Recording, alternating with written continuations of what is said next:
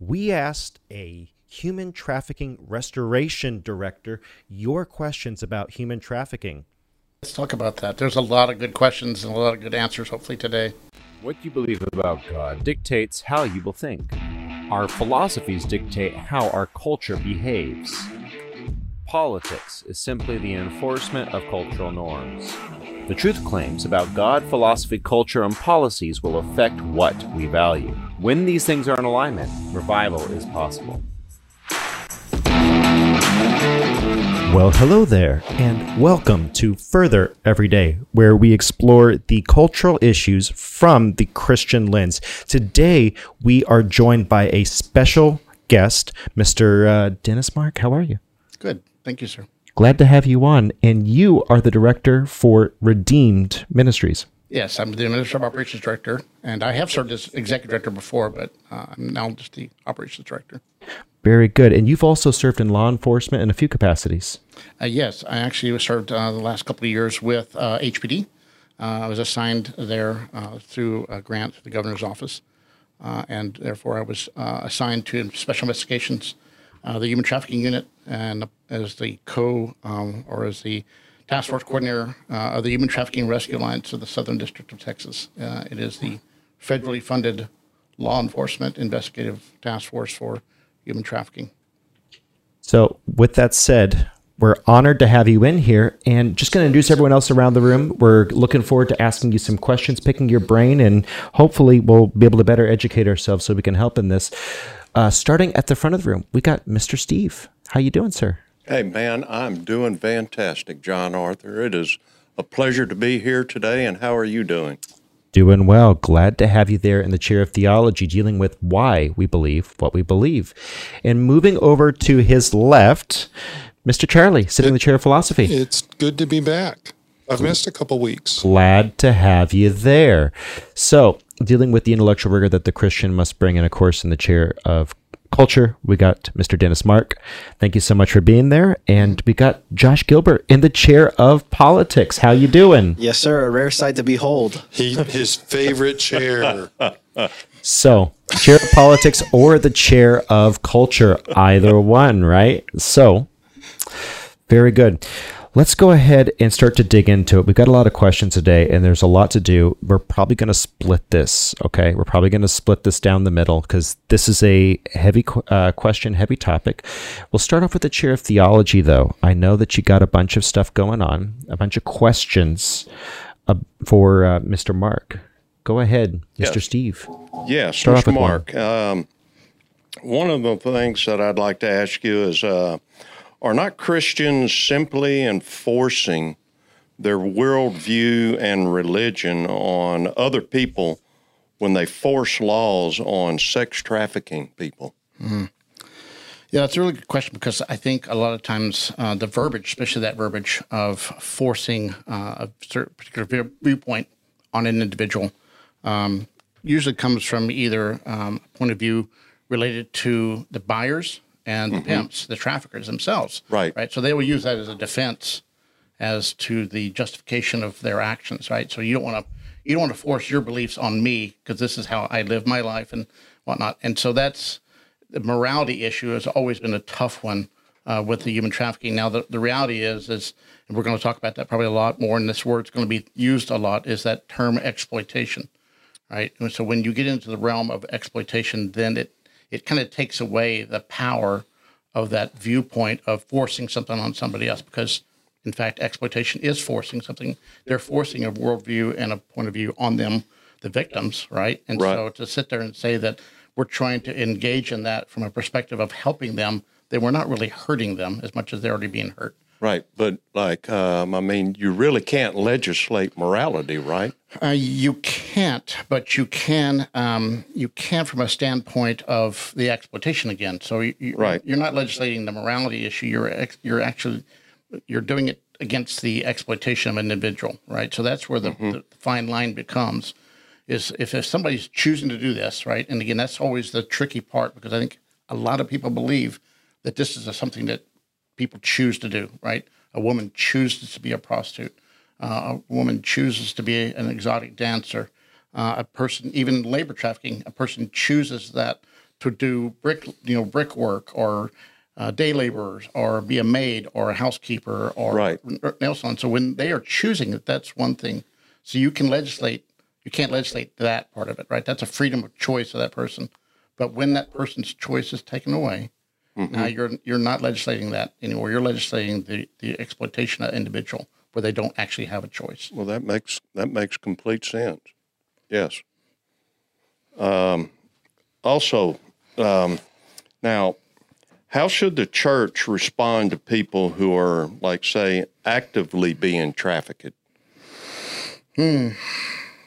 Well, I, we've said this for a long time. We've we've said this for a long time. Eh, Really, everything that a, a survivor of human trafficking, whether it be sex or labor, uh, is sitting in the pews of the churches. And so it's it's about using the skill sets that most people already have to to respond to those needs of those individuals. It's actually about the fear of engagement. I think is what prevents a lot of this from happening. So Right. I, I think going into the churches and educating the churches and removing that, because most times when you're talking about human trafficking, there's this element of shock and awe that people like to portray about human trafficking. They want to come in and and really uh, sensationalize it to a point where you hear only the bad, you hear only how horrible it is, how much of it's going on, the size of the industry, the amount of money that's made, the number of victims, and what typically happens is you paralyze people with fear, right? And so people don't want to engage because they feel like it's so much that I can't, as an individual, potentially even start the process of helping. And so that that's where we have to start stop doing that and say, Right.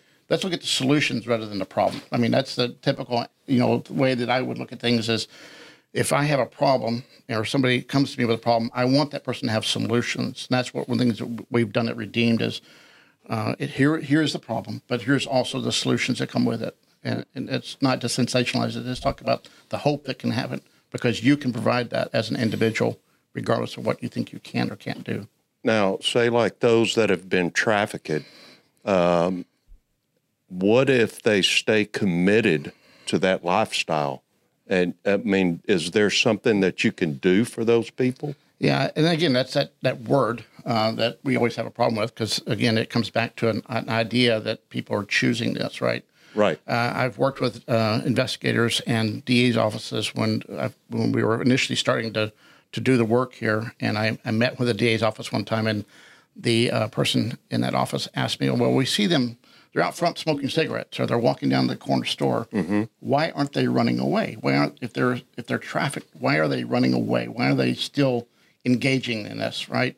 And so that's really the reality of this coercion aspect, right? We the three elements of trafficking is either force, fraud, or coercion. And force is the movie Taken. Everybody's seen the movie Taken, Right. Uh, and and it, it, trafficking like that does occur, not typically in the United States, but it does occur internationally.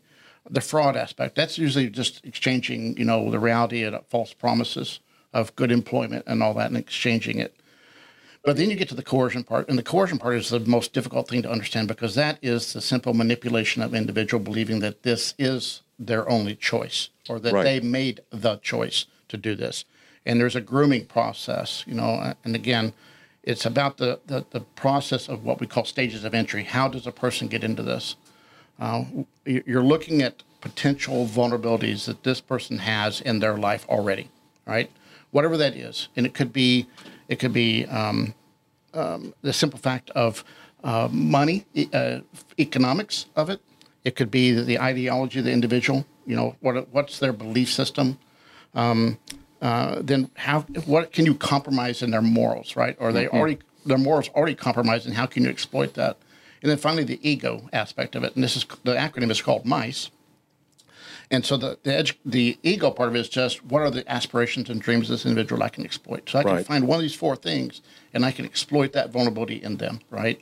Uh, and then become something that they they don't have right now. A, a pimp once said, "To simply exploit someone sexually is I need to simply exploit their need for love, affection, and attention, something they're not getting at home." Right. Right. And so you develop a relationship with this person in such a way that they become dependent on that person, and at some point during that stage of entry, the ask happens, right, or the the capitalization of the grooming process happens, and you say, I, I need you to do something for me.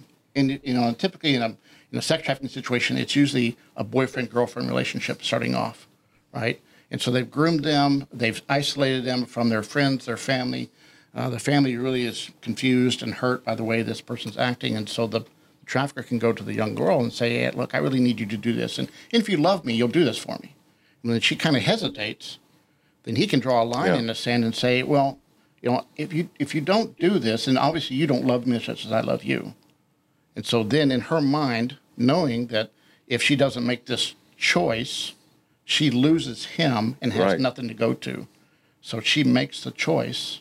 Really sounds like there's a which pimps put a lot of work into it in order to get what they want out of it. Oh yeah, doesn't it? absolutely. There's a there's a if you go if you go Google, you can go how to be a pimp. You'll find all the all the documentation on how to do mm. that, how to turn somebody out. So- so so I want to uh, I, I, I, I want to drill down here though because you've you've really unearthed a gold mine and I really want to dig in our heels for just a moment and soak that in because what you're talking about is very similar to cult like behavior because they're creating themselves they're positioning themselves in that place where Christ is supposed to be in our heart the pimp is right. And so when someone is being trafficked, what, what you're dealing with is an individual who is they're in need of the right individual, the Christ, to fill that void. We have the solution to the abuser. Hmm. And that's something that as Christians, we should be on the forefront. And yet people it, as soon as it, it never fails, you know, uh, I first time I met you, it's not the first time I run into to your ministry, but the first time I met you was at a church event. Uh, we, and half of the people or a quarter of the people of the church who were going to show up showed up because people get squeamish. And, and, and it, it is sick. It's like abortion. Where people are overwhelmed, like you said. You just you just hit on something, John Arthur. I was thinking about this earlier today. We've done the topic on abortion last week and this today, and I was sitting there in my mind. I'm going, which one really takes a precedent over the other? And I'm not sure you can do it with these two. No. They are so intertwined. they're hand in hand. So when when we're we're dealing at when we're looking at this from a theological concept, the, the person's question about what can we do as Christians, we are the only answer, and that's not a trite answer. Right. Because one of the things that that I've, I've heard you say is is that these individuals need a family, a structure, and this needs to be people who care for them, who truly care.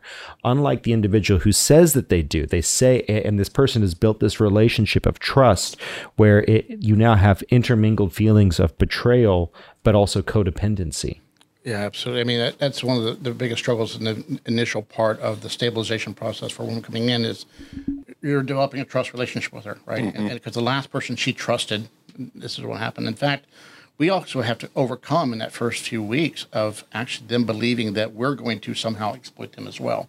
Right. And so that it becomes a very delicate balance of and, and a dance with these individuals to help them understand that, you know, there's the only motivation we have is Christ. That is our only motivation, right? And because they would ask you, why are you doing this? Why are you helping me?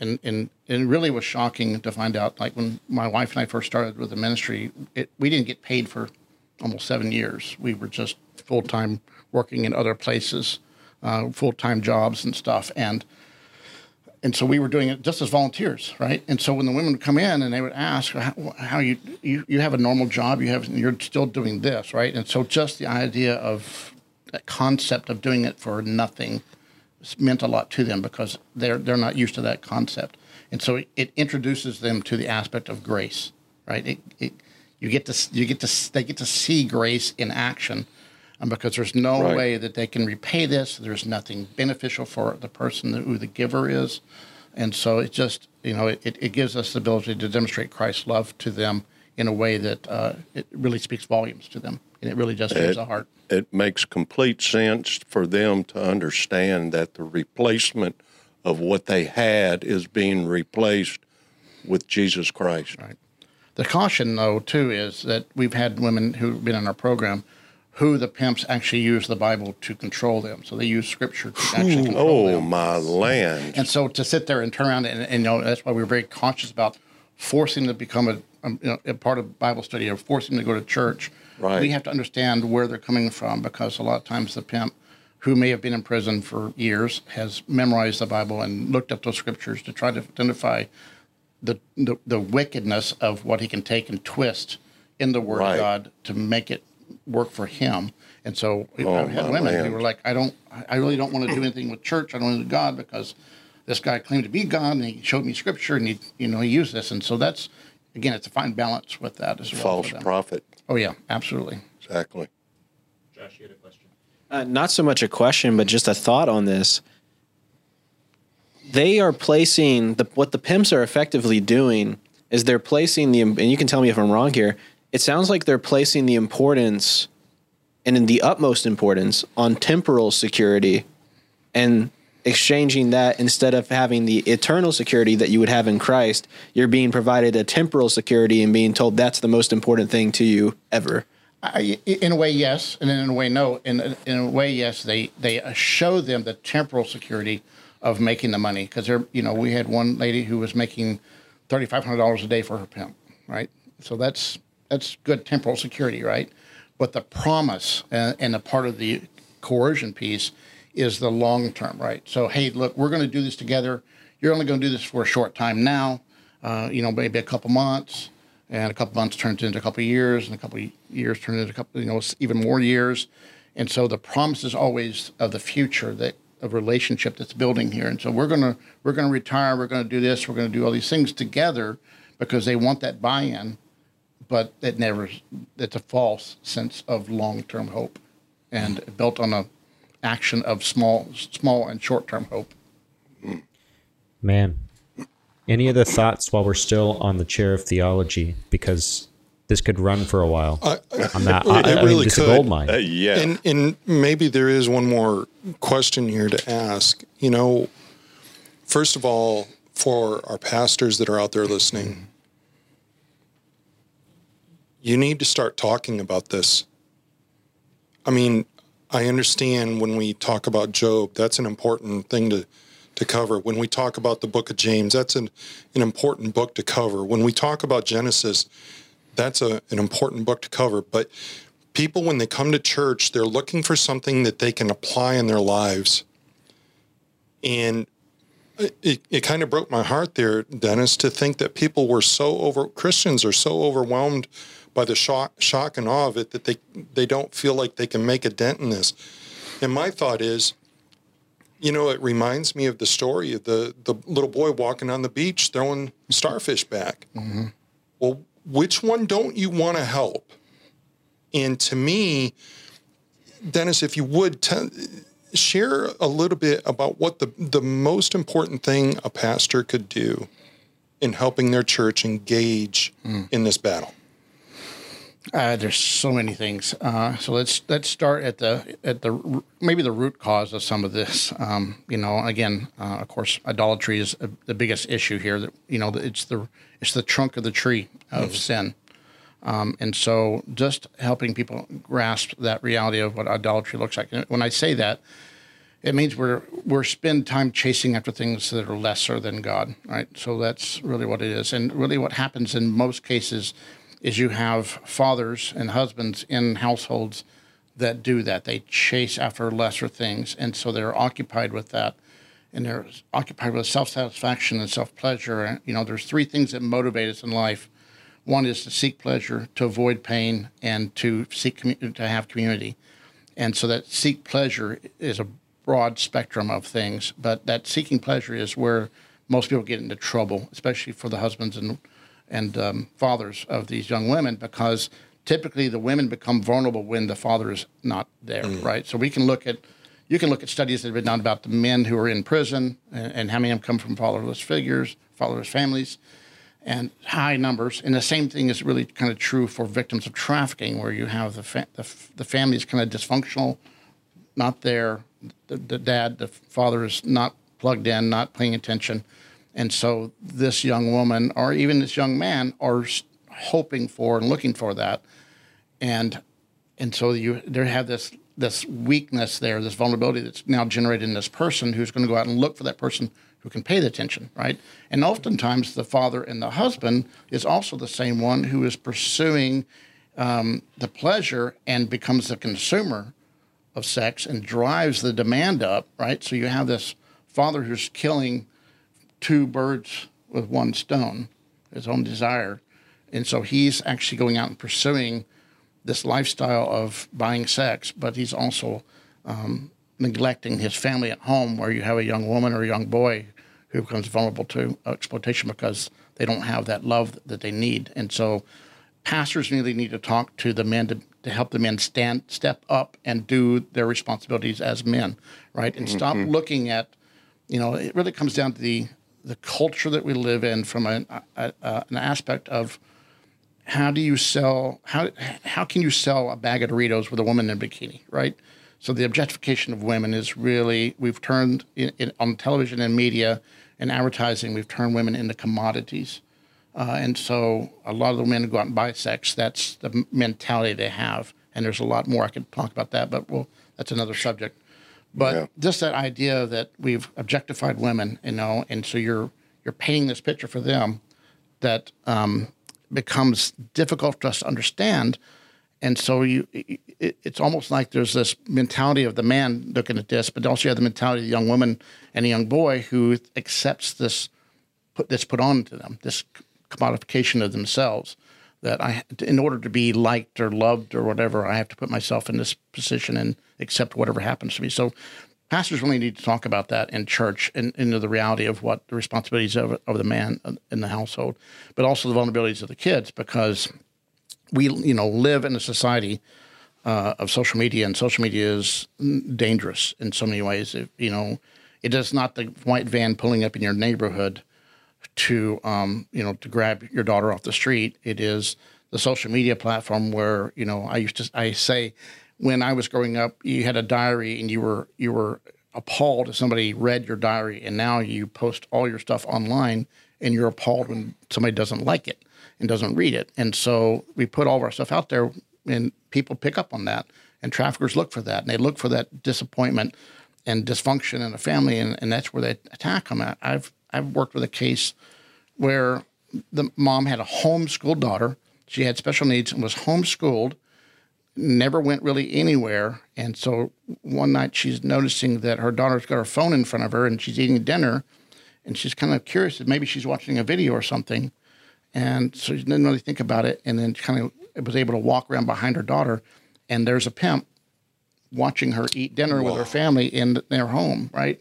And so she's this guy's just watching them and listening to the conversation and getting to know the family, getting to know this girl better, and kind of knowing what can I use against them to get her.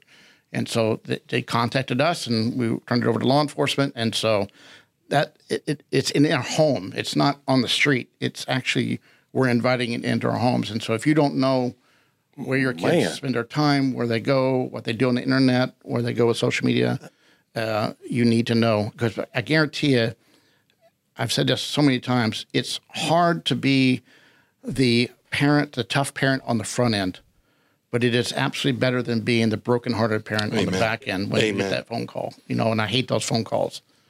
That's a good word. Man, just something to think about. When you have the opportunity, take it. And it's a matter of investing into their lives early. And and one of the things that my parents did, and, and by the way, if you want to be really conservative about how you train up your children. Mine were, but they said stuff early. And again, if you haven't figured out that this podcast is not for small ears, okay, uh, go ahead and get them out of the room. But my parents said stuff to me when I was young. They said, if someone ever tells you to take off your underwear, someone ever tells you that they want to see this, or they talk about these certain things, this is at four years old. And you know what? that's okay. That's not going to scar a four year old, right? I mean, but that's going to change how they think. My parents described pornography without getting into the depths of right. it as a four year old. They said you, they'll show you pictures of people who are nude. Man, don't a lot of us wish we got that warning early? Mm-hmm. Mm-hmm. And, and we're going to talk about pornography. Right. Yeah. The, the grooming process is, you know, again, is just is a slow melt into that, that world, uh, and it, you know, we understand how the the brain develops. You know, and I watched a podcast uh, just recently, or actually a TED talk, I guess recently. The gentleman was talking about the fact that kids from one, you know, up to about one year old, uh, maybe one and a half, they discover their identity as self, their their actual person, right? So they look in the mirror and they they're oh, um, there's my hand. So I'm now realize that I am a person. There's a I'm, I have this identity here as a human being. About two to three, they start learning the emotional identity, right? And so that's where you hit the terrible twos and terrible threes because everything is about you know gratification. you, you, are hungry, you're thirsty, your toys, whatever you want, you you you're going to fight for. Me, me, want, right. and you're gonna yeah. you're gonna have a meltdown in the middle of the store and be crying. You know, I want this candy because I'm hungry, and and then at that point in time is when they come to realize the parent is not having the meltdown. So now they understand that there's an emotional identity difference, right? So there's that that disconnect, and so they're like, okay, well, I have my own emotions and then the third phase, and we kind of go from four years on up, which is why uh, when you said four years old, I picked up on that. From four years on until adulthood is the the understanding of the right and wrong identity. Right? We we have a we have the ability then to understand the rules, like dogs bark and cats meow. Right? And so if you try to change that, then they're like, oh, I don't know. That's that's that doesn't sound right. So you're getting to a place now where this kids are being developed. They're trying to develop the right and wrong, the rule sets, and all that. And when you start injecting things into there that makes things normal, that is not normal, then you are, you know, you're setting the, you're setting up a rule standard for them that they will accept, you know, black and white, uh, and it becomes very dangerous. And so that's really what pedophiles do in, in the grooming process of getting a child you know, to turn them out for either for their own use or for commercial sexual exploitation. Well, and that's the and that's the thing. Someone, Andrew Klavan, I believe it was, he said it really well. And, and I'm going to say this is going to sound, you know, dirty, but he, he said it very well. He said, "Kink is you are living out your trauma over and over again." Talking about BDSM, right? And you know, thank God I've not been in that position, but I know people who are, and they would, a lot of them would attest to that, that they, it's something that they're living out because it was done to them when they were young. And so what you're doing is, is you're growing new neural pathways that say that you are not valuable and your value only comes when someone else is enjoying you in a way that doesn't necessarily represent or reflect you as safe. Right. I would I would encourage you know the viewers of this podcast to to go out and do some research on their own and look at one of the most critical things that we look at uh, when we're dealing with the, the women that we, we do with in our home is we have to understand kind of where they're coming from. We have to look at the background, what this what the family looked like. You know, in is it a good family, a bad family? What's the situation here? But it's a thing called attachment theory and so it's really how we develop our personalities um, you know and so we're all born with a disorganized personality meaning that we don't know that we're actually going to get things that we need to survive we're when a baby cries it's telling people it's hungry right when the baby's tired it cries and it's telling people that it's tired and dirty wet whatever the case may be until that child will continue to cry until that need is resolved so that over time as a child develops in a normal functional family, they go from an insecure attachment, disorganized attachment, to a secure attachment, meaning that I know that my needs will be met. Right. But in that process, if you interject anything of neglect or abandonment issues, then that child will actually develop what's called an ambivalent personality type, meaning that, and then I could live or live without a, a relationship. I really don't, doesn't really bother me because, uh, maybe I'll get something, maybe I won't. But it doesn't. It's not important. The relationship's not important to me, right? On the other side, if you have abuse, violent abuse, emotional, physical, sexual abuse, then the child's more likely to develop a avoidant personality type. Like I don't want relationship because when I have relationship, I get hurt, and that's so we're dealing with a lot of that, you know, and and so where that happens in the early stages of life really affects the development process for that child. So most of them we deal with, when they come in the house, they can be 27 years old, But depending on where the abuse started, that's where their emotional hmm. identity stunted. You can have a 27 year old who acts like a five year old and she gets triggered, right? She and she can't make logical decisions and she acts like a child and she throws a temper tantrum like a child. That's just because that's where her emotional stunting occurred because of the abuse. So we have to work with that and under, help them understand it. You know, the rule for us is we don't look at the behavior, look at a reason for the behavior. What's causing this? Because it's something that triggered them. What was it that triggered them that caused them to behave this way? And we have to address that, and then we can move on. Man, that's a really good segue to the chair of philosophy because we're digging into to, to the heart of the matter. And and so one of the questions submitted, I think, uh, about the heart of the issue Yeah, would be it- appropriate here. Yeah. So isn't this an issue of the heart and not an issue for government intervention as far as laws are concerned? Well, I, I think it's important that it is a heart issue, but I think um, as far as what I would classify as government, and we're talking about creating laws for protection, uh, the heart of a politician should have compassion. I mean, that's one of the responsibilities of any person who's elected is they have a responsibility, especially at the state level, to protect its citizens. Right? The Constitution is pretty clear on that. It gives the the responsibility of the states to protect their own citizens. So you want that, but in 2000, um, the U.S. government did pass the Trafficking Victims Protection Act, uh, and that laid down the groundwork for combating human trafficking. Uh, it, it dealt with the um, prevention of human trafficking. It dealt with the prosecution of human trafficking. It dealt with the provision of services for human trafficking and the protection of victims. And so it really laid the groundwork. And so there were legislative matters that were taken in. It's really how the task forces were formed. It created funding, it created opportunities for protection. And so, and because of that, that legisla- legislation was passed because of the heart of the politicians who wrote that law, right? So it is a heart issue when it comes to that standpoint, but it's, it's bigger than just the heart. It, it, there's a lot more to it. And and I would I want to follow up on your TPVA comment there. I was doing some research on that, as a matter of fact, uh, a little earlier uh, today, and I think the latest update to it was 2020, um, thereabouts. What was interesting on that, and for those that have listened to the program, they know where we stand on political issues from a biblical standpoint. I thought it was interesting to note that people like Amy Klobuchar supported. She actually authored with uh, John Cornyn one of the updates to the to uh, the TPVA, and and I bring that up to say this: we we live in a day and time in which it's hard to find politicians working together. Of all the things to work together on, thank you for at least doing this one you know and i hope more of them do it. And and i think they that that can continue.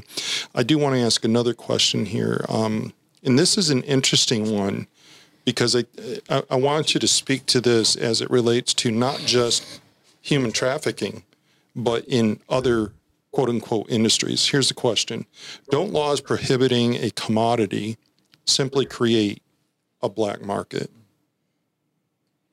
Yeah, I, I, I think the, the, reality to this is, but since prostitution in the United States is actually illegal, it's already a, an underground market, right? It's al- it's already there. Uh, it, it doesn't look that way when you walk when you walk the uh, blade or the track down on Bissonnet uh, at six o'clock in the evening uh, until midnight past. Uh, you, you see, you know, hundreds of women walking around scantily clad, and so it doesn't look like it's completely underground, uh, but it's still an illegal issue, and so that's the that's the hardness of trying to figure out, you know, do we legalize it to where we don't do do this, right? Do we do we open it up to where people are be able to free exchange money for sex? And and the answer really is no. And, and while it makes sense in certain ways, I, I did spend some time um, in Australia with the Australian Federal Police and their human trafficking unit, and that was one of the things they were dealing with. Is they had just in certain provinces, certain areas of Australia, they had legalized prostitution. And when they did that, uh, and they'd also shut down their borders at the same time, so people weren't coming into the country as much. Uh, when they legalized prostitution, it actually increased the demand for sex. And when since they increased the demand for sex, that meant the victim's age started getting younger because now you got to supply, you have to have a supply system in place to meet the demand. So would so would you say the in, in I want to stay on the human trafficking aspect here, but would this relate the same way to marijuana? Would this relate the same way to other drugs, stronger drugs, um, and and so on? Yeah, I mean, if you understand again, uh, it's we're really dealing with addictions here, right? So uh, we're going to talk about drugs. We're talking about how people use something and then they escalate to something else. And the reason that, the reason that is because the reason that you know when a drug is taken, it releases chemicals in the brain that bring pleasure. And but the first time it's always the highest. It's never going to be that high again. And so you become term chasing the high. So you're always looking for something mm-hmm. to, to get that unfortunately, sex is the same way, right? So you have somebody who looks at pornography, and eventually they're going to go to a strip club because the, the pornography is not doing anymore. And then you go to the strip club, and then you're going to buy a woman, and then potentially later on you're buying a child, and who else knows where you're going to go with that, right? And so uh, that that that chasing that addiction is the, the difficulty part of it. So if you legalize it, then you are in fact encouraging this rampant addiction of which is sex, opening which, the door more. Correct. Yeah. Correct. So and just for those who are the super libertarians in the crowd, if you legalize it, you have to have the death penalty for people who are trafficking, and it has to be immediate, right? Yeah, I'm I'm I'm just saying I will I will full sale legalize it, whole lock, stock, and barrel. The first time you lay your hand on a child, first time you traffic, the hint of you trafficking someone that is unwilling full on ex you know if there are two or more relatable reliable witnesses execution if you're willing to give us that like if there's two reliable witnesses who are not there's not compromised by uh, conflicting uh, interests if you're willing to give us that I'll, I'll legalize marijuana i'll legalize sex trade i'll legalize the whole thing but you got to give us that before we get anywhere near anything anything else. And I think also the reality too is once you if you legalize it, you're not you're not going to you're not you're not getting rid of the exploitation part. Correct. You're not. That's not going away. Right now, it just makes it easier to get access to it, uh, and it also becomes more difficult for law enforcement to investigate because now you've lost that avenue of the complaint against somebody being forced into sex, right? Because now everybody's like, well, it's legal. I mean, I've seen that in Brazil. I went to Brazil and spent some time down for the World Cup and 2012, and it's legal there. And so it, it it's not about sex trafficking there. Now it becomes uh, bonded servanthood. So you have women who are they're bound by uh, the financial aspect of the that they're under that control, and so it changes the whole dynamic of how you investigate it. And so, the, just with any legalization argument, the compromise means that you give something and you take something. Conservatives, Republicans, Christians, stop compromising on the truth. If there are people who are being injured, you can compromise as long as you get a biblical law in place that protects and does not compromise on the women's safety, on the workers' safety. Any compromise you make should be a win as opposed to legalization full scale. Uh, you know we were talking about about some of these european countries before. We've seen where that's go brazil we've seen where that goes. Right. I mean it, the scripture is very clear about that. I think it's in leviticus 29 19 where 2019 i can't remember now i think it's 2019 and basically uh, what he's saying is you uh, uh fathers do not force your daughters into prostitution lest your land fall into to decay, right? And there's a there's a definite warning there, and we've seen that. I mean, well, the father may be not being the one directly involved in it, and there are some cases that they are directly involved in it, but most cases creating the vulnerability for that child to be exploited. You know, you're you have a responsibility when when you are the child. You have that responsibility for that, bringing that child. God holds you accountable to that child whether or not it's something you directly or do in, indirectly from neglect or abuse or whatever the case may be. But I think that that we see that in our society now to where, um, you know, and we've again we've commodified women in so many ways, not just on the street, but in advertising and movies. And, and and by the way, me too. Welcome to conservatism. Welcome to what we've been talking about for the past 80 or 100 well, years. And I know well, Josh has got something he wants Kind of had the same thing go on, you know, in uh, what was it in Sodom and Gomorrah where, you know, the I was thinking The about two- Lot. They had Lot, no problem. you know, where he, you know, had the the two angels come and you know, and everybody shows up at his house wanting the two strangers that show up, and he offers his daughters up. And then and then they know? had they had no ideation or value of themselves and their relationship with their father so that just a few verses later they they roofie their dad and they sleep with him twice. And so what you see there is a failure of a christian lot you're going to see lot in heaven. Because you look at the apostles they talk about lot was vexed by the wickedness but lot compromised. If you want to sum up lot's life he was a absent father an absent husband and a christian in a wicked land who did not carry the gospel forward did not carry god's name forward. Josh jump in. So, uh, going to to everyone's point, uh, one of the so one of the things I'm doing right now is I'm about to prepare a study on dating and betrothal and marriage, and one of the biggest things that I've learned from this study is the importance that the parents placed on purity, Mm. and it's going to this point of the culture we live in is so objectifying to the women of the culture and it does not keep them pure.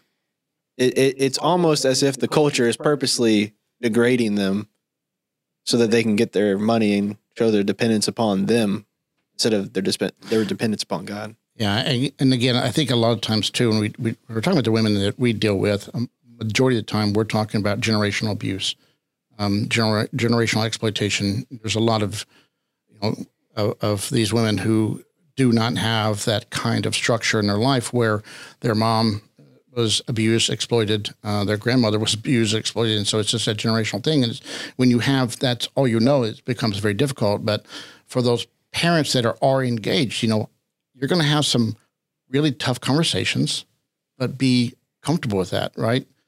And, and, and I wish I had known what I know now back when I was raising my daughters in their early years, because our conversations would have been a lot different, right?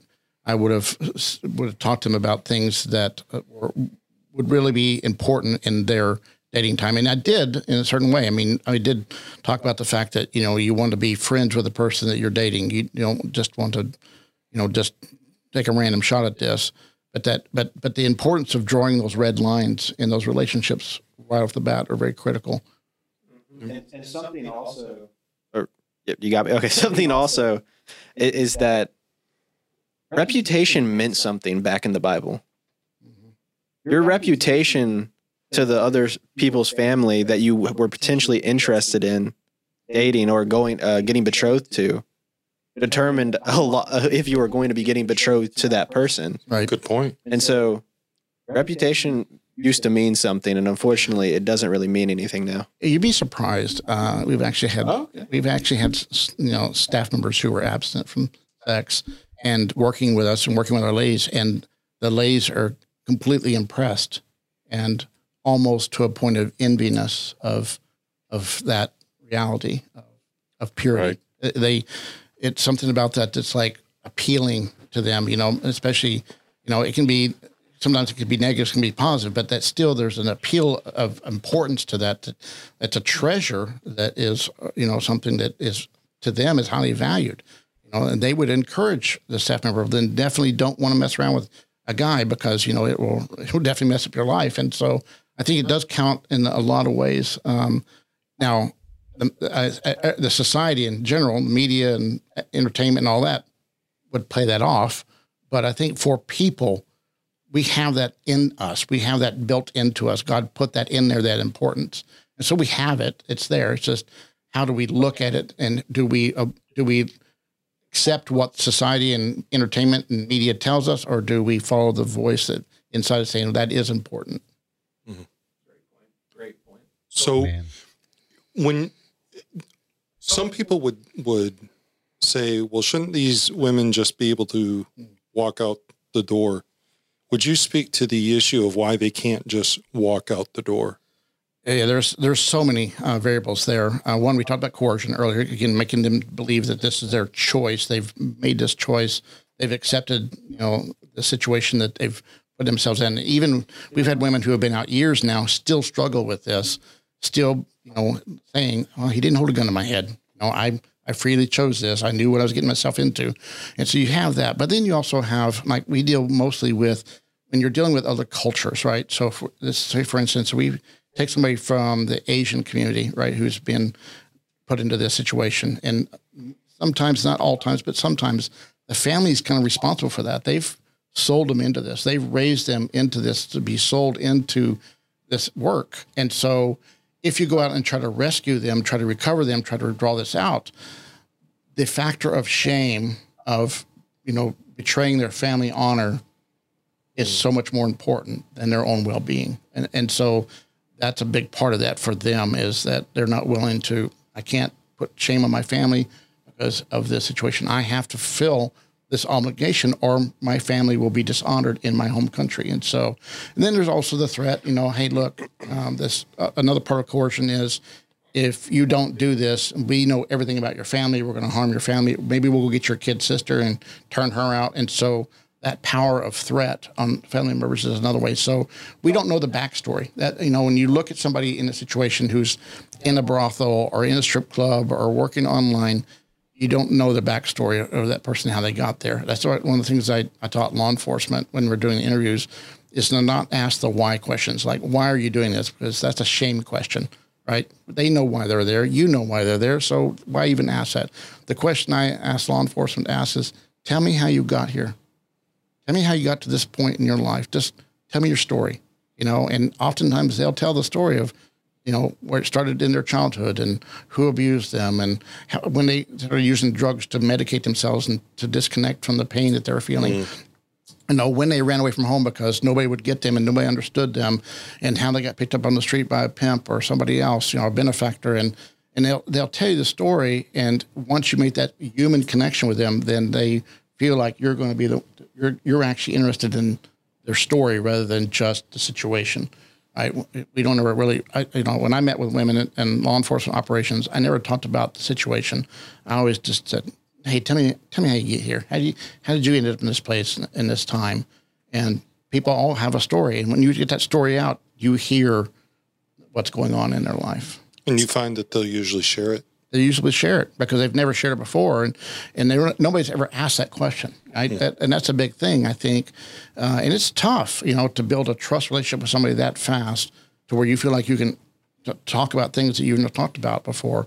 Uh, my wife is phenomenally good at this. Um, when we first started doing this work, when we were first volunteering for Redeem Ministries, we were actually uh, doing outreach in strip clubs together. And so we would go into strip clubs, and my wife would have these long conversations with these women about how they got into the situation, and and we would just sit there and listen to them and talk to them and you know encourage them and and let them see the door open. That's that's what it was about for them is the possibilities that this isn't the only option in my life, right? Because again, I tell people all the time when it comes to this choice, right? I, I tell people if you're on a ten story building and a fire breaks out, and it consumes the elevator, it consumes the stairwell. Uh, your choice is either to lay down and burn up or jump out a window. And I said, that's not a choice, that's a lack of options. And you know what? And I don't mean to dig up a wound, but we saw that with 911. Right. And it was it was horrific to see that, but it goes to the very heart of what you're talking about there. Right. Uh, it's when you're locked in a place like that, you, and this is where, pastors, this is where the hopelessness needs to be addressed. The, our, our young people um, need to understand that there is hope. Um, one thing that, that I will say is I'm, I'm personally aware of a, a situation where a girl was um, ran away from home and she got picked up. She was a day from being shipped out. And that family got to experience reuniting. And if I could just take a moment to speak to you young people, sometimes running away feels like that's the right answer. And I, I want to be very careful here because I'm not laying a blanket statement. I just want you to understand that that you have to be very wise in your decision because it could lead to something I'm going to call it deadly, really. Um, because these people that commit these atrocities, they think of you as a piece of trash. And when they're done with you, they're done. They don't care whether you live or die. And I think, I hope our, our, our younger audience will, will hear that. And you know, Charlie, I'd like to add to that their interest is not in that person, their interest is in themselves and their bank account. Yeah. Is Absolutely. solely is all it is about. Absolutely. A pimp does not wake up in the morning wondering how bad he can abuse somebody. He works worries about how much money he can make that day. Yep. That's all he worries about. And whatever means he has to do that, he will. And so um, you know, again, they talk a good game. That's why they call it the game. They call it the game, call it the life. And because it's all about playing the game with them, right? You Yeah. get them to believe that you're the benefactor for the, that's going to be answer all their dreams and needs. And then you just basically turn them, Exploitation of someone else for the gain of their bank account. right? So I want to dig into one thing that you had said a moment ago. You were talking about the importance of speaking to the these women and these men who've been trafficked, but more so typically women, speaking to them like a human being. You know, uh, Pastor Scott Powers, local theologian we all know, uh, actually got his doc, you know, uh, doctorate in divinity. Good man. He said something really poignant one time. He said, discipleship begins before evangelism. He says, discipleship, let that sink in for a moment. Discipleship begins before you can evangelize a lot of people. You have to be putting into their life. Jesus didn't say, go make, you know, converts. He said, go and make disciples. And what y'all are doing and what your ministry is, is a targeted version of what the church is called literally, strongly to do. It was Jesus' last words on earth to make disciples. And sometimes that means getting down on your hands and knees in the dirt in the worst possible place and being there with the person. Ministry is dirty work. Uh, I think the word's brutal, brutal work. Um, I, I think that, you know, again, it's this mentality that we have that mission work is over there somewhere else, right? And, and mission work is really in, in our own backyard. Uh, And that's my wife and I, we consider ourselves missionaries. We consider ourselves missionaries when we were going to the strip club. And people would often ask, how do you, how do you do that? How do you go into that place and not be distracted? And I said, well, uh, I actually walk out of a strip club closer to God than I do when I walk out of church Amen. because you're more focused on what God's doing in a strip club than you you know than most people are interested in what God's doing in a church. Because most people you can see them in church and they're you know half, halfway through they're like looking at their watches like, well, when's that game start and what are we having for lunch and I got this project due tomorrow. But when you're in this environment of brokenness with people and you're looking at their brokenness and you're identifying you know where this person is and where they're going and where they've been in the past you don't think about life your own life. You think about them and so that's really the importance and that's where the value we've been put on what we do. And when you think about the number of victims out in the world we always say we're worried about the one that's in front of us right now. That's the one we need to worry about. And so it becomes the, the focal point. And so you know, we've got to get to a point where the church really steps up into the responsibilities they have because it, the scriptures are very clear that we're not saved for ourselves. We're saved for other people. Our pastor says that all the time.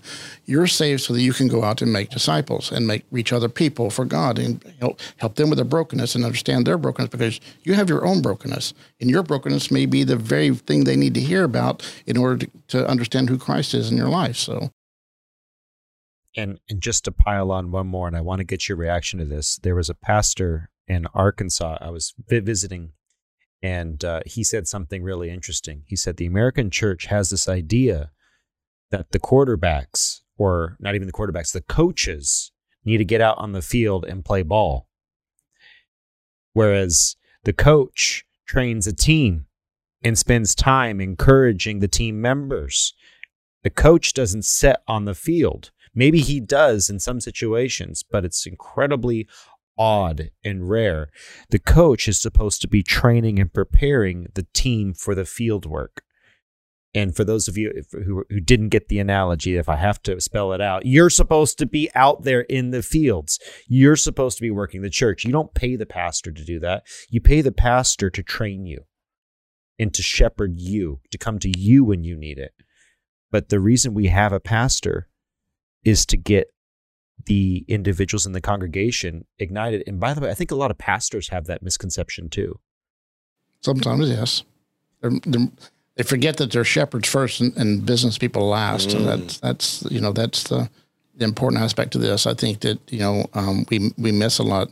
Um, and I, I, again, you know, I, I love the church we go to, and he, he makes sure that the chairs are completely uncomfortable to sit in um, and there's no carpet in, really in the building, uh, and uh, maybe the air conditioner will work. Uh, and so, uh, you know, he, he, his famous saying is, "You don't come some Sunday to sit in a in a seat and sing some songs. It's it's more than that. There's you know the the worship of church is to worship what God's doing in, in our lives."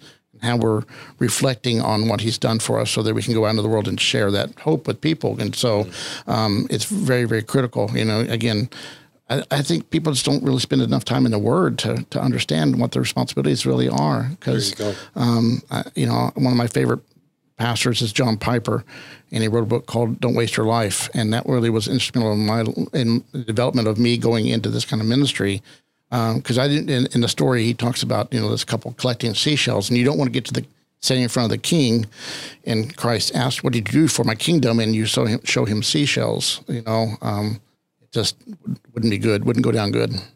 Well, exactly. And he, he even talks about that, you wicked and foolish servant. You know, when you when you hide away your talents because you're afraid of what God will or will not do.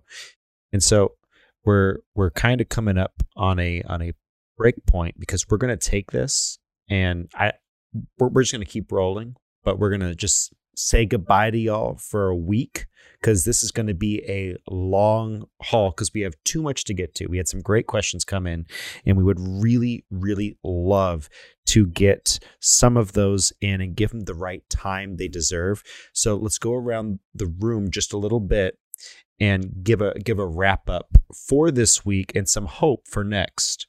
So, chair of theology, what is a good takeaway from theological perspective about God's innate worth? What should we be doing with discipleship and evangelism?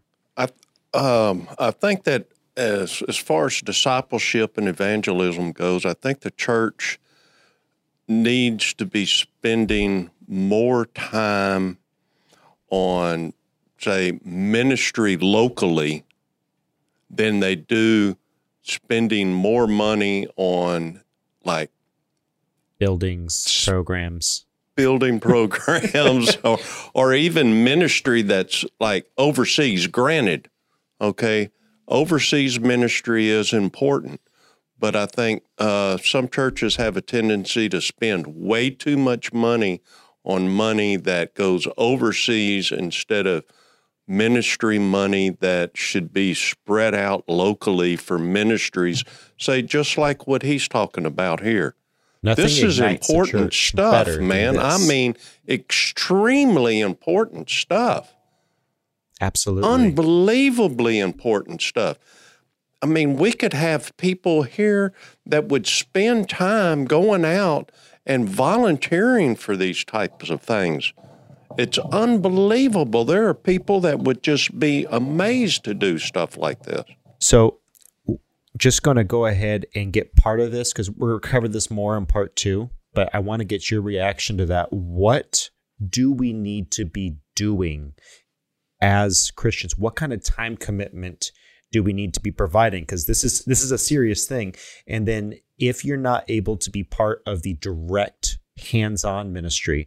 What are the needs of a place like Redeem? Redeem specifically, but in general, what are things that people can do to help these ministries?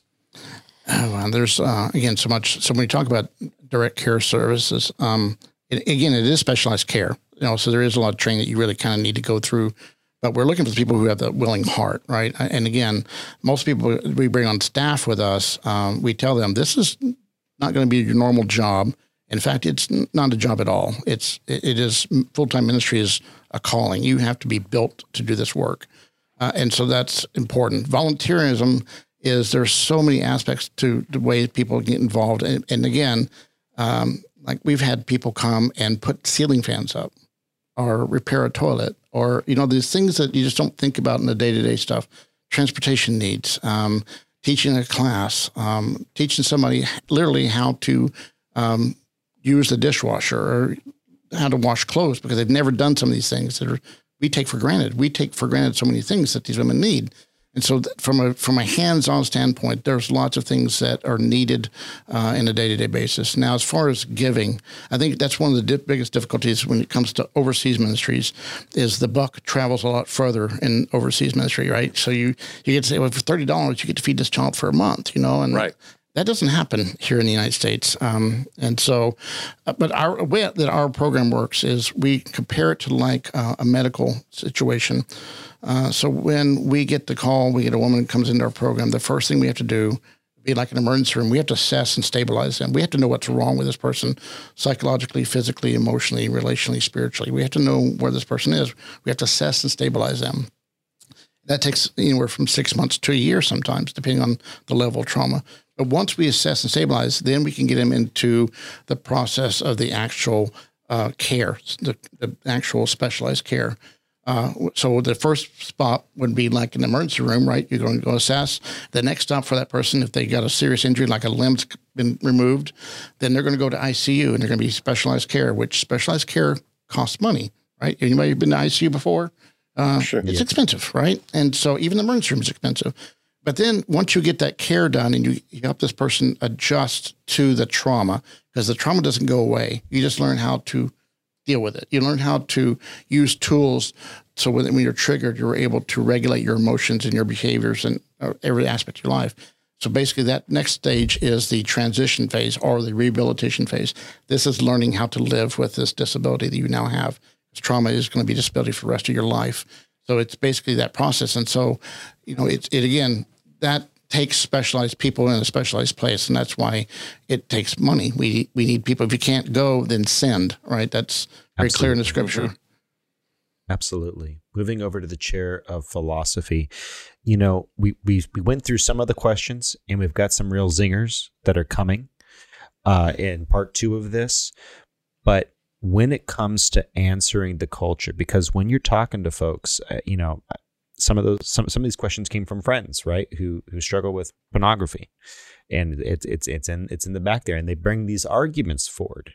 How important is it to have that philosophical rigor and how do we need to go about finding those answers, plumbing the depths of scripture, and also knowledge I to do think- that? So the the biggest takeaway I could give here is I, I think we need to do our research. If you know of a ministry that is um, involved in uh, human trafficking, you should probably try to meet with some of those leaders and learn about it. Um, you can you can get on the internet and you can find some pretty good material about what this is all about. And then what I would recommend that you do is just think about your daughter being put in that place. Exactly. And then and then tell me how much you should get involved. And and I want to be very careful here because I think Dennis you you really hit it well. This is not for everybody. And and I totally get that. But I think for Christians, we walk around in our own isolated little world, all protected, and we think this will happen to somebody else. That's a lie. Amen. That is a lie. You know, it's And- irrelevant till it happens to your daughter Amen. And Right. I think Or son. or son. that's right. And I, I think that's the biggest takeaway I could give here. And if I could add one more thing, pastors, we've we've got to do a little more from the pulpit to address this. I'm not saying you preach on this 52 weeks a year. I'm not saying that. But I am saying get your church involved in crisis pregnancy centers, get your church involved with human trafficking uh, work, and, and understand the difficulties. And even if you can only go hang a fan, go hang a fan. It helps, it makes a difference. So I just want to get your thoughts on some of that because he said something interesting with pastors. How would you approach a pastor who this is not on this pastor's radar? Human trafficking just it's not even there. How would you go about approaching that with a pastor to to bring him up to speed and get them to buy in? Mm. Well, so there's there's several areas here that I want to cover. One of the courses with your congregation, understanding you know who, who you're dealing with and your families and stuff, right? And looking for those opportunities to where you have something going on within your congregation, the families there, maybe some of their stuff, stuff they're struggling with to get to address those needs and, and, really speak to the families about look the importance of safeguarding your children uh, from the internet, from social media. That's very important. Uh, but looking for those situations where you know we've had women who were daughters of pastors who got exploited, and so it can happen right under your nose, right? And so it it may be the simple fact of talking to the families as to what to be looking for in your own child in that situation where you see behaviors that that are not they'll say normal because teenagers seem to be have this whole genre of unique experience that we deal with, right? But there's always something outside the norm that needs to be addressed and looked at, right? Especially if they're spending more time away, they're getting in more trouble. There, you know, there's just a there's a disconnect there going on, and have that have those open communications because the child needs to know they can come to you no matter what the situation is that they're in, and they're not going to get in trouble. You're going to help them because I've had so many cases where the daughter did not know how to tell her parents that she was in trouble, right? And so mm. Just being able to have that open line of communication is very critical. Two, uh, uh, you know, again, addressing this misunderstanding about the whole situation here that women by nature don't choose this kind of lifestyle, right? There's always going to be some kind of backstory. Um, I, I, I, really, and this old saying, no woman wakes up in the morning wanting to be a prostitute. This doesn't happen, right? So just changing that mindset for the men out there to that reality um, of what it is that they're looking at, right? Because we know we may not be able to change this generation now, but we can change the next generation of how they look at women. Amen. That's yes. that's important, Amen. right? And so we have to combat the culture in that capacity. The second thing is is to really understand what human trafficking is, right? Because I, I, I won't name the church, but I had a, a conversation with a pastor one time, a senior pastor of the church, and I said, "Hey, look, we'd like to come in and kind of explain what human trafficking is because I think people don't really understand it." And and I said, you know, you just gotta you gotta know the realities of it, what it looks like. And he was like, oh, "No, I think we're good. I think we're good." And not even a week later, um, one of their staff pastors got arrested on a solicitation of prostitution charge, uh, you know, which was an anti-trafficking operation, right? And of course, that that whole church suffered from that situation, right? And it would have just been nice to have a, a quick lunch and learn go, look, that person online, they're not there because they want to be there, you know. And so just changing that mindset for the men is very, very critical, especially for church staff to understand and to understand really the reality of what it what it takes to get out of that situation for them. Because it's for them, it's not just simply stopping. It's, you can't just take a woman out of the situation and put her in an apartment and everything's gonna be great. There's a lot of ups and downs with that. And and I tell them, you know, it's a process of sanctification just like it is for us.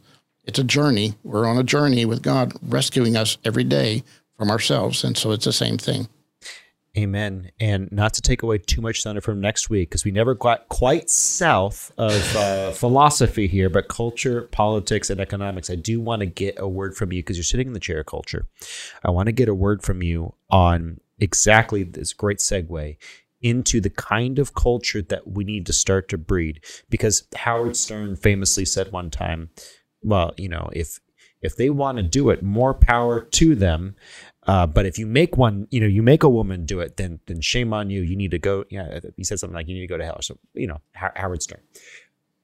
there's something fundamentally wrong with that whole paradigm and you just hit on it. And this is this question i was going to ask you. I wanted you just just for a moment don't give away too much for next week but dig a little bit into the what kind of culture do we need to be ascribing or rather enforcing as christians? Because we we outnumber the non-christians in america. We can set we can be the thermostat so, what kind of culture do we need to set, especially when it comes to folks who talk about consensual trafficking? Because there's a difference between forced or coerced, some will say, and also some will say versus consensual, and it's it's usually more blurry than that. Yeah, I, I actually teach people uh, that the difference between prostitution and trafficking is survival right? So for the trafficking victim, it's about survival uh, while being with a pimp or a trafficker, and you'll do whatever you have to take not to get hurt and to do what it takes to stay uh, alive, right? So you'll do whatever it takes. It's about survival. But for the woman who is out there and typically what we call survival prostitution or renegade prostitution, most likely at some point in time she was a trafficking victim. She just doesn't know it. Uh, she wasn't aware of it. Um, but now she has multiple criminal uh, charges against her, uh, a, a history of prostitution arrest, drug burglary, whatever, you know, because pimps will get them arrested for this very purpose of limiting their options again. And but so she has a criminal record. She has no credit history. She has no work experience, but she knows how to do one thing and one thing only. And so she, you know, she's got two mouths to feed now. How does she survive? Right. So it's survival.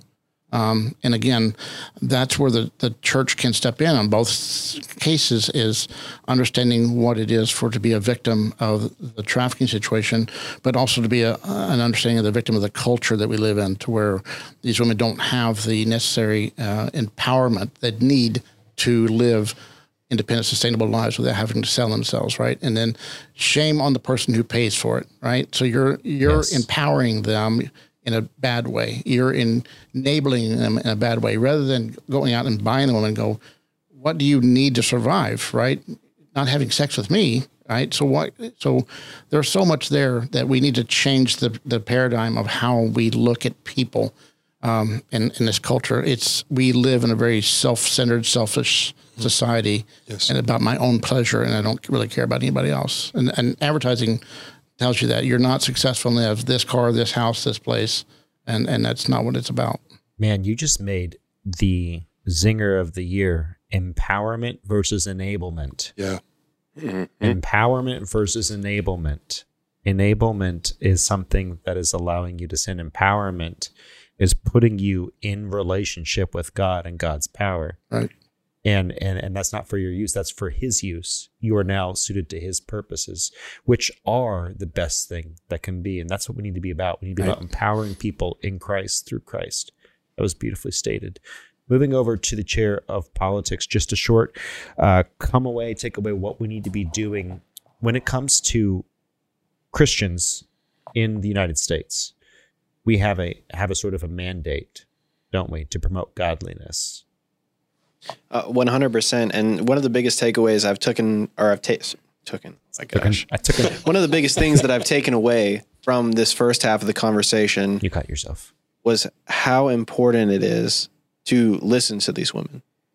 Mm, yes, and that's one of the biggest aspects of combating human trafficking is listening to these women and their stories.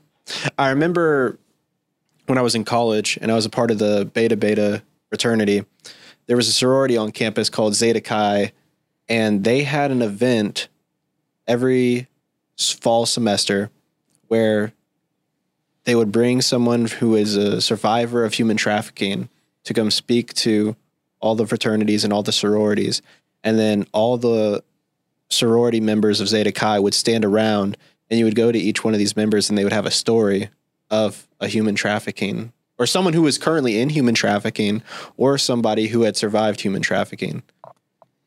And I, I just remember that night, and I'm now I'm thinking back to that night when we've had this conversation, and it, it just all makes so much sense of just the importance of listening to women, and and really thinking about, okay, they've told me this, am I going to try to fix them, or am I going to am I going to try to i- i- empower them, enable. uh, You see what I'm saying? Yes, empower them. Exactly. Yeah, I think, I think you know, I first started doing this ministry.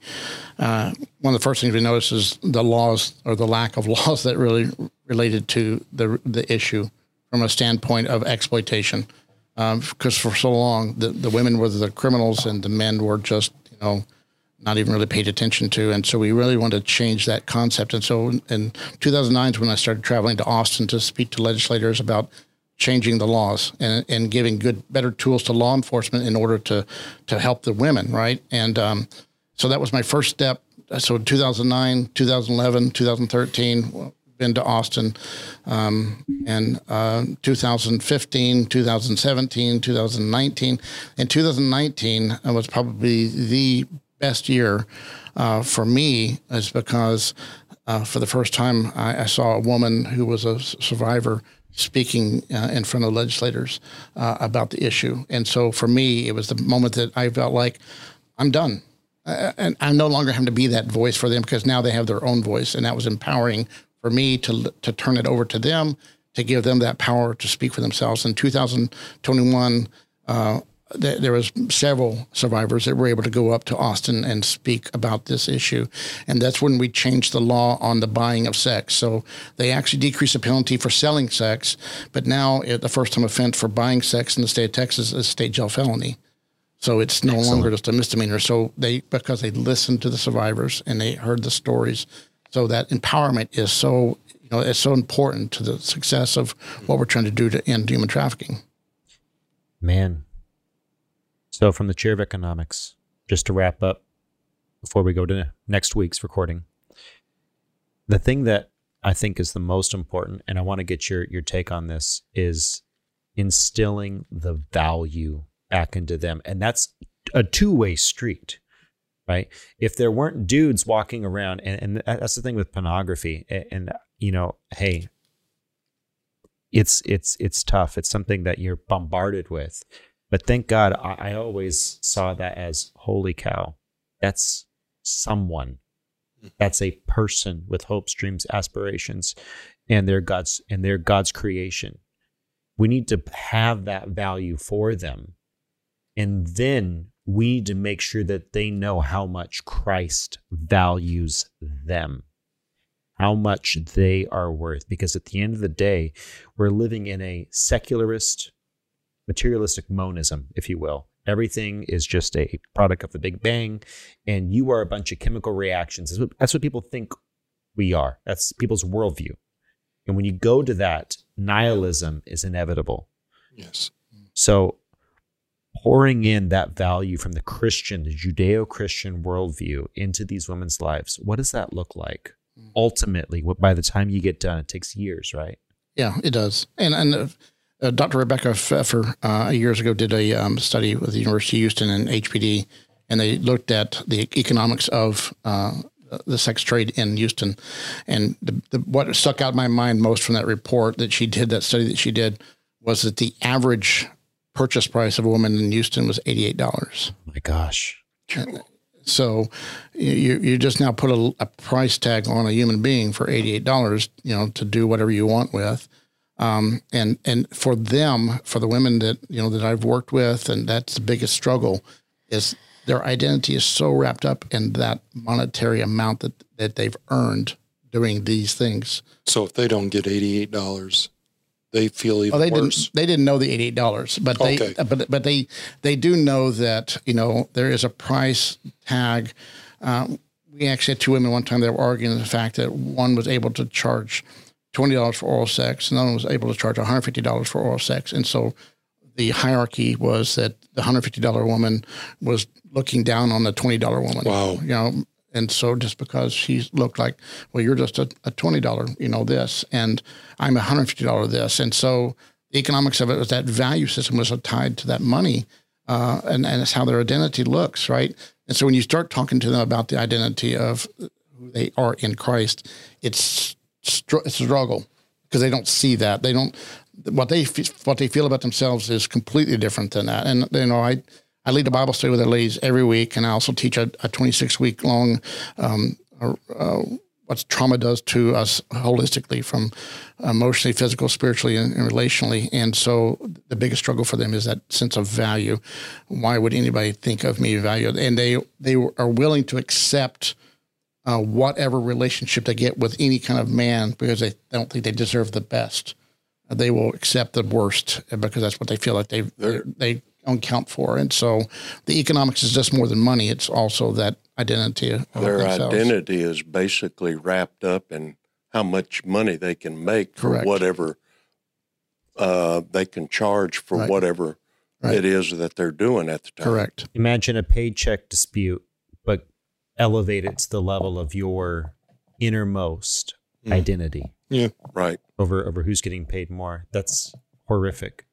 So, with that said, join us next week because this is a long one and we've already gone over our normal time, but uh, we need to definitely flesh it out. More of your questions coming up next week. If you enjoyed this podcast, if you found this podcast edifying, uh, please like, comment, share, subscribe. Sharing is the new caring on YouTube. It likes that. And as far as the podcast audio is going, thank y'all for 75,000 views as so far as this podcast dropping. Thank you, thank you, thank you. With that said, uh, like, comment, share, subscribe. If you didn't like this podcast, tell us why in the comment section anyway. We love y'all so much. Bye bye. Bye. See you. Okay. Okay. Thank So, you. there, so something that we do. There's something that we do at the end of every podcast. We have a we, we, we have a little moment where we normally talk about our favorite thing about the podcast, but uh, this is a heavy subject. So um, we're gonna go with what can you not have on your pizza because this is a different type Oh, of podcast. oh. Not have? What is the one thing on, that you will not eat on your pizza? Pineapple. Amen. Oh my Pineapple. gosh! No, Amen. no Then so- pineapple. So, so anchovies is absolutely, unequivocally, positively. I can't use any more adjectives. Out. oh, got to That is put them. out, oh, but- I love but- anchovy. I, and by the way, I used to work for Pizza Hut. You have never been blessed until you have delivered a pizza with anchovies on it. Okay. second reason, second thing, no pineapple, and I'll tell you why. It's it, it, it's disgusting. If they do not drain that juice off that pineapple, you have one soggy pizza coming to you. I can't handle it. Sorry. How about you, Mr. Mark? Spinach. One- spinach. Ooh. Oh. Yep. Okay. Josh. I'm a fan. So so mine's is anchovies, but I I mean over here the the elect is over here, right? That's the rep. Yeah, yeah, yeah. with the pineapple, with the pineapple. So I'm gonna say something as the most Italian name in here, Fiala. Okay, it's not pizza, but I will eat it if it has pineapple on it. I'm not a snob. I'll eat it. Tell him. But it's not. Get 'em. pi- it's no longer pizza, but that's okay. It's I a mean, piece of pie. it's just something else. Yeah, no, anchovies is always my thing. I will eat pizza, anything. I will eat the barbecue stuff. I am not a snobbish Italian, but uh, the anchovies, Is I just out. can't get over the slimy. Man, So tell us God- in the oh, comment I section love anchovies. down below what you think you cannot have on the pizza. And tune in next week because we are going to cover the rest of the questions on the cultural, political, and economic chair in just a moment, but in a week for y'all. Love give you. me the Bye-bye. anchovies. Bye. Give me the